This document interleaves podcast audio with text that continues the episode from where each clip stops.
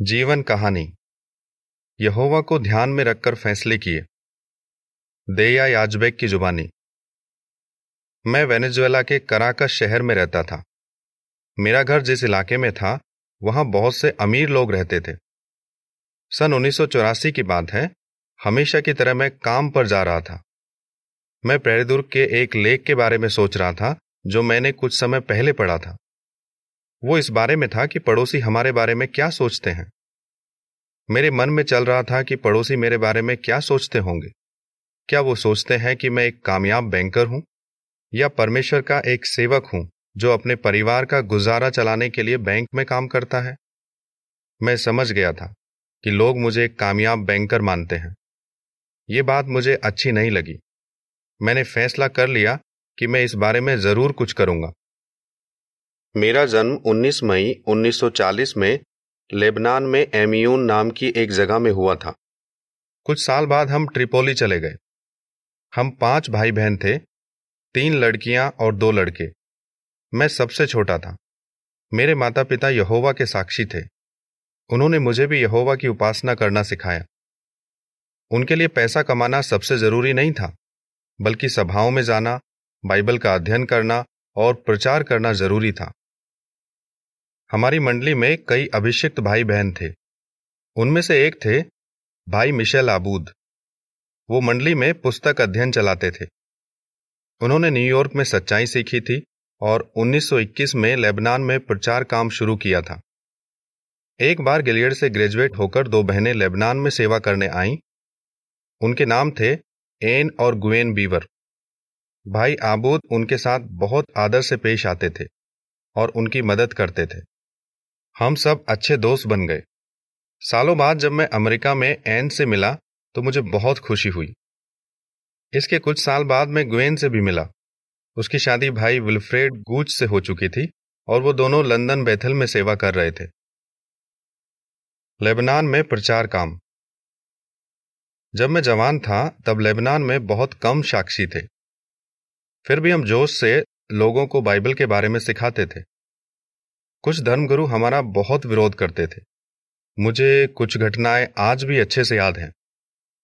एक दिन मैं और मेरी बहन सना एक बिल्डिंग में प्रचार कर रहे थे। तभी वहाँ एक पादरी आ गया। शायद किसी ने उसे खबर दे दी थी।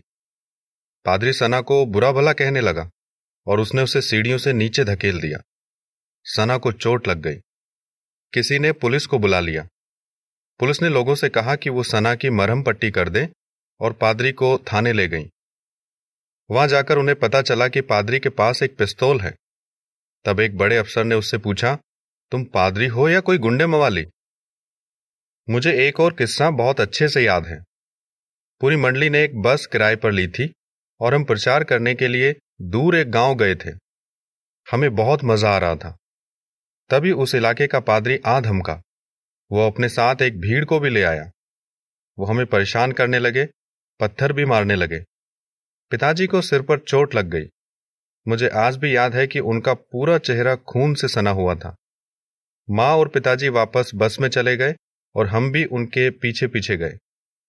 जब माँ पिताजी का चेहरा साफ़ कर रही थी तो उन्होंने एक बात कही, जो मैं कभी नहीं भूलूँगा। उन्होंने कहा, यहोवा इन्हें माफ़ कर देना, इन्हें नहीं पता कि ये क्या कर रहे हैं। मुझे एक और किस्सा याद है। हम अपने रिश्तेदारों से मिलने गाँव गए हुए थे। जब हम दादाजी के घर पहुँचे तो वहाँ एक जाना माना बिशप बैठा हुआ था।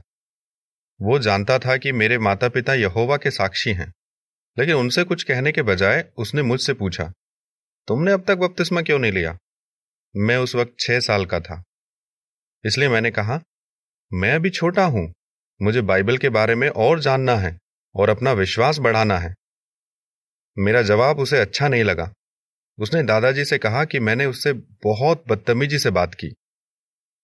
ऐसा नहीं है कि हर बार लोगों ने हमारे साथ बुरा बर्ताव किया। लेबनान के लोग बहुत अच्छे हैं। वे लोगों से अच्छे से मिलते हैं, उन्हें घर बुलाते हैं।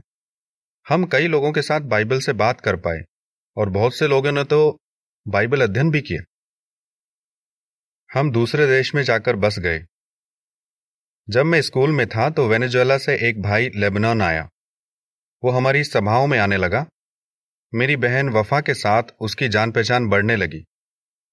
दोनों की शादी हो गई और वो वेनेजुएला चले गए। वफा को हमारी इतनी याद आती थी कि वो बार बार पिताजी को खत में कहती थी कि हमें भी वेनेजुएला आ जाना चाहिए। लाख कोशिशों के बाद उसने हमें मना ही लिया। सन उन्नीस सौ तिरपन में हम कराकस आ गए। हमारा घर राष्ट्रपति भवन के पास था। जब भी मैं राष्ट्रपति को बड़ी और चमचमाती गाड़ी में जाता देखता था, मुझे बहुत अच्छा लगता था। मेरे माता पिता के लिए इस देश के रहन सहन में ढलना थोड़ा मुश्किल हो रहा था। यहाँ की संस्कृति, भाषा, मौसम खान पान सब कुछ अलग था। वो यहाँ के मुताबिक जीने की कोशिश कर ही रहे थे कि कुछ बहुत बुरा हो गया। हम पर एक कहर टूटा। यहाँ आने के बाद पिताजी बीमार रहने लगे। जबकि वो कभी बीमार नहीं पड़ते थे। उनकी सेहत हमेशा अच्छी रहती थी। डॉक्टर को दिखाने पर पता चला कि उनको कैंसर है। उनका ऑपरेशन भी हुआ, लेकिन एक हफ़्ते बाद उनकी मौत हो गई। मैं बता नहीं सकता कि पिताजी की मौत से हमें कितना बड़ा सदमा पहुँचा। उस वक्त मैं सिर्फ़ तेरह साल का था। मुझे ऐसा लगा, मानो हमारी दुनिया ही उजड़ गई। माँ के लिए यह मानना बहुत मुश्किल हो रहा था कि पिताजी अब नहीं रहे।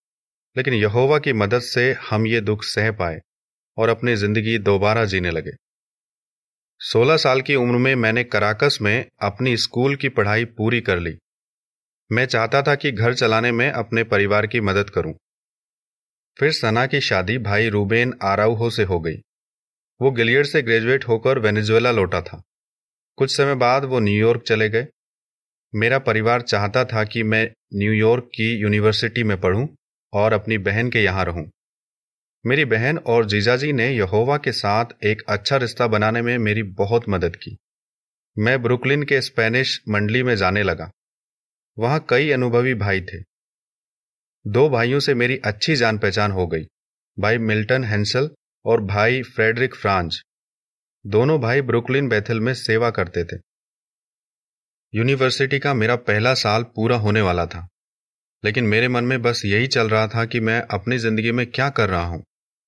मैंने प्रेरदुर्ग पत्रिका में ऐसे कई भाई बहनों के बारे में पढ़ा था, जिन्होंने यहोवा की सेवा में अच्छे लक्ष्य रखे थे।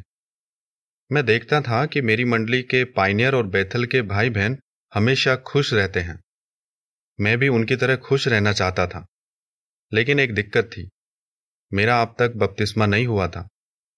मुझे एहसास हुआ कि मुझे अपना जीवन यहोवा को समर्पित करना होगा। मैंने अपना जीवन यहोवा को समर्पित किया और 30 मार्च उन्नीस सौ सत्तावन में बपतिस्मा ले लिया। ज़िंदगी में किए कुछ ज़रूरी फैसले। बपतिस्मा लेने के बाद मैं पाइनियर सेवा करना चाहता था। लेकिन यह कदम उठाना इतना आसान नहीं था। मुझे समझ नहीं आ रहा था कि मैं यूनिवर्सिटी की पढ़ाई के साथ साथ पाइनियर सेवा कैसे करूँगा।